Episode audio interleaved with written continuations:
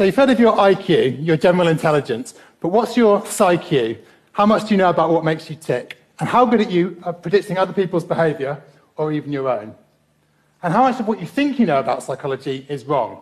So let's find out by counting down the top 10 myths of psychology.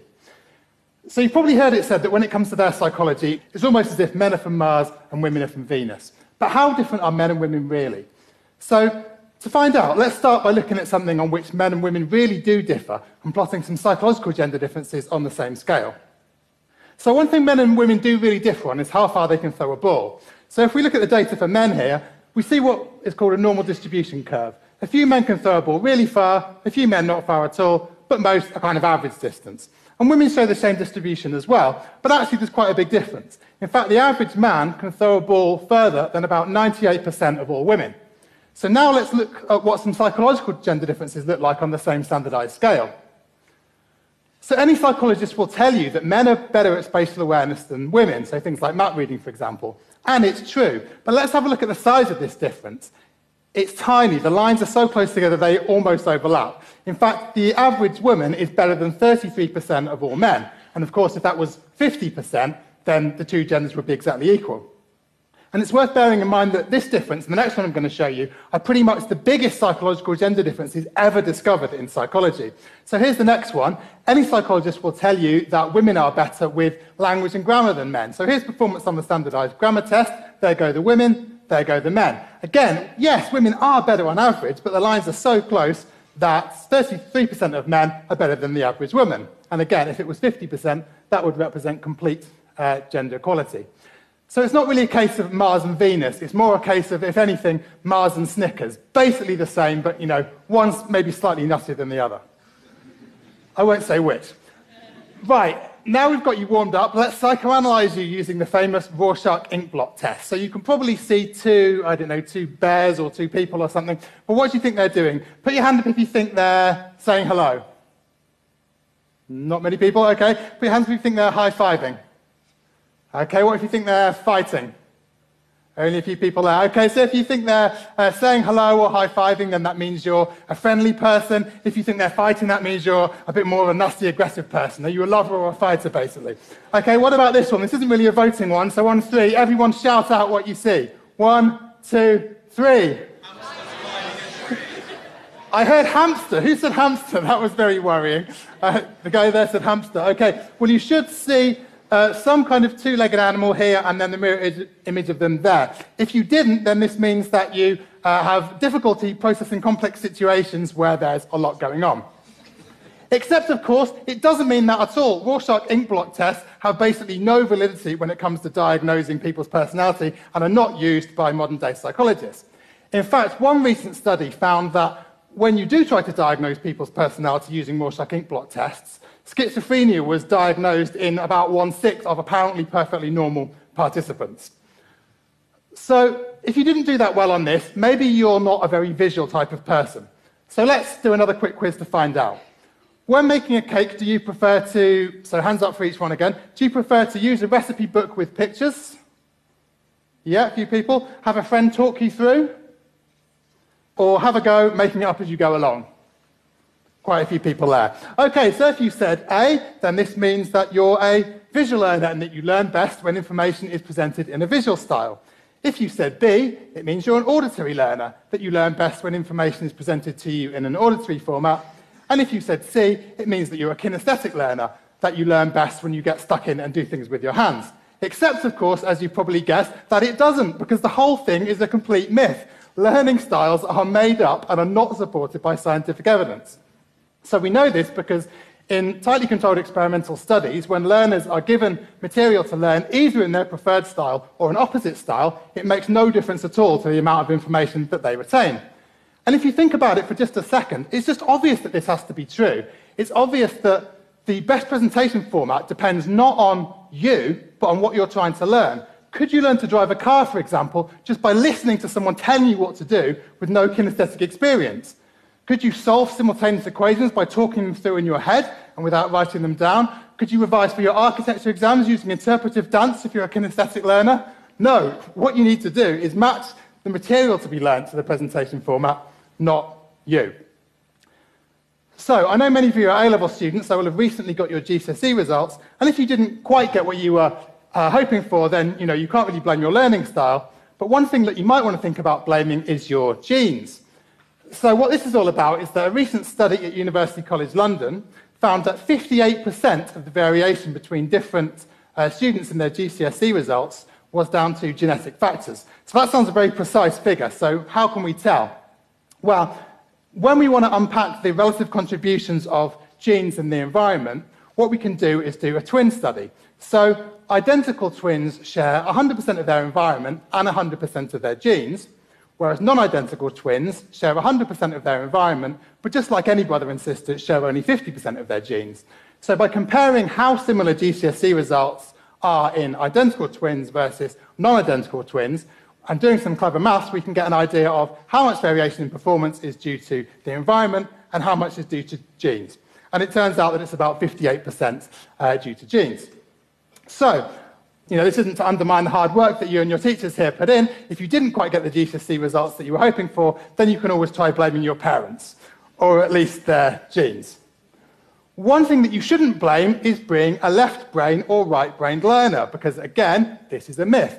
So the myth here is that the left brain is logical, it's good with equations like this, and the right brain is more creative, so the right brain is better at music. But again, this is a myth because nearly everything that you do involves nearly all parts of your brain talking together, even just the most mundane thing like having a normal conversation. However, perhaps one reason why this myth has survived is that there is a slight grain of truth to it. So, a related version of the myth is that left handed people are more creative than right handed people, which kind of makes sense because your brain is, controls the opposite hand. So left-handed people, uh, the right side of the brain is slightly more active than the left-hand side of the brain. And the idea is that the right-hand side is more creative. Now, it isn't true per se that left-handed people are more creative than right-handed people. What is true is that ambidextrous people are people who use both hands for different tasks, are more creative thinkers than one-handed people because being ambidextrous involves having both sides of the brain talk to each other a lot, which seems to be involved in kind of um, creative and flexible thinking. The myth of the creative left-hander arises from the fact that being ambidextrous is more common amongst left-handers than right-handers. So a grain of truth in the idea of the creative left-hander, but not much. A related myth that you've probably heard of is that we only use 10% of our brains. This is, again, a complete myth. Nearly everything that we do, even the most mundane thing, uses nearly all of our brains. That said, it is, of course, true that most of us don't use our brain power quite as well as we could. So, what could we do to boost our brain power? Maybe we could listen to a nice bit of Mozart. So, have you heard of the idea of the Mozart effect? So, the idea is that listening to Mozart makes you smarter and improves your performance on IQ tests. Now, again, what's interesting about this myth is that although it's basically a myth, there is a grain of truth to it. So, the original study found that participants who were played Mozart music for a few minutes did better on a subsequent IQ test than participants who simply sat in silence.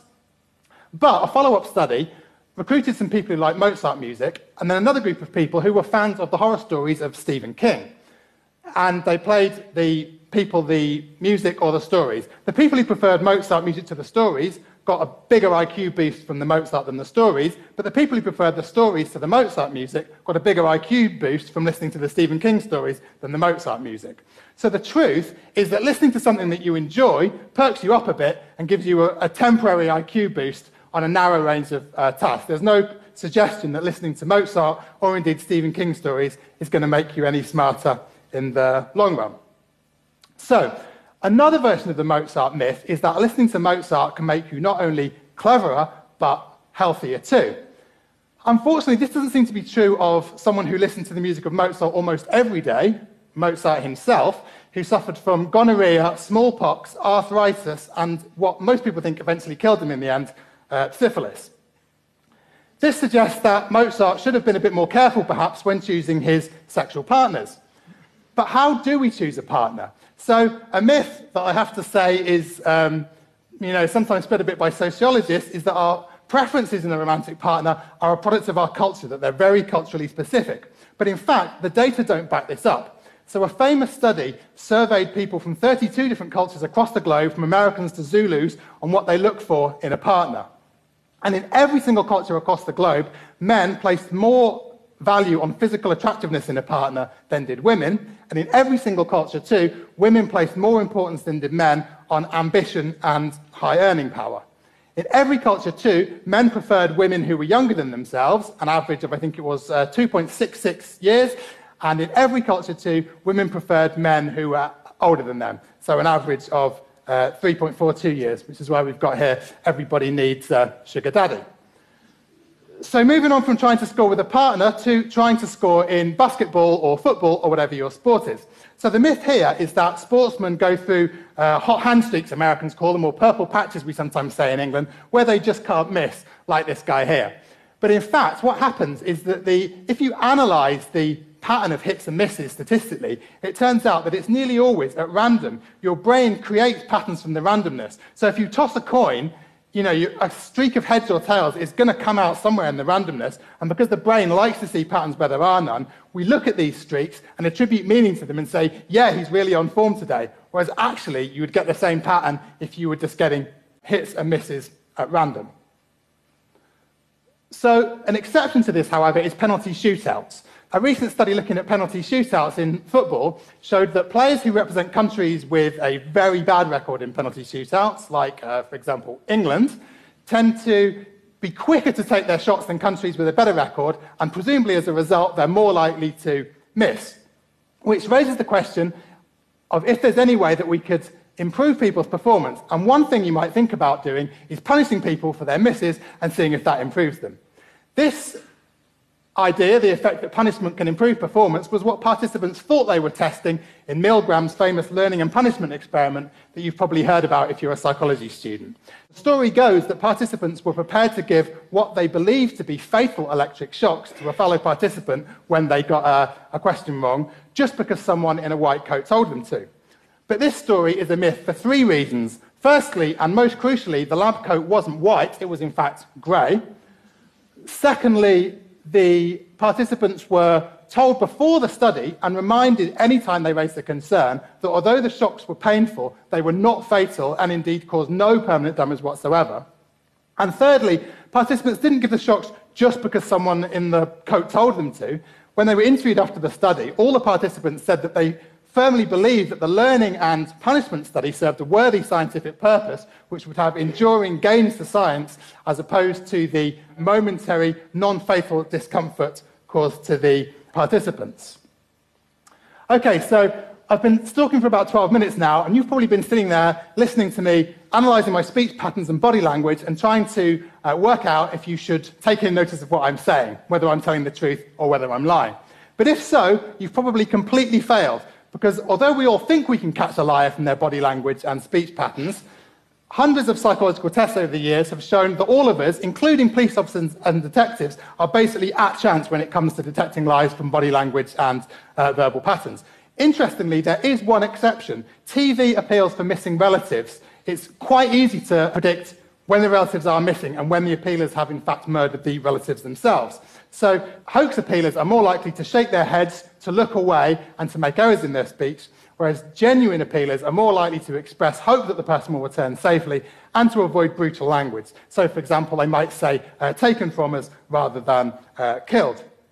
Speaking of which, it's about time I killed this talk, but before I do, I just want to give you, in 30 seconds, the overarching myth of psychology. So, the myth is that psychology is just a collection of interesting theories, all of which say something useful and all of which have something to offer.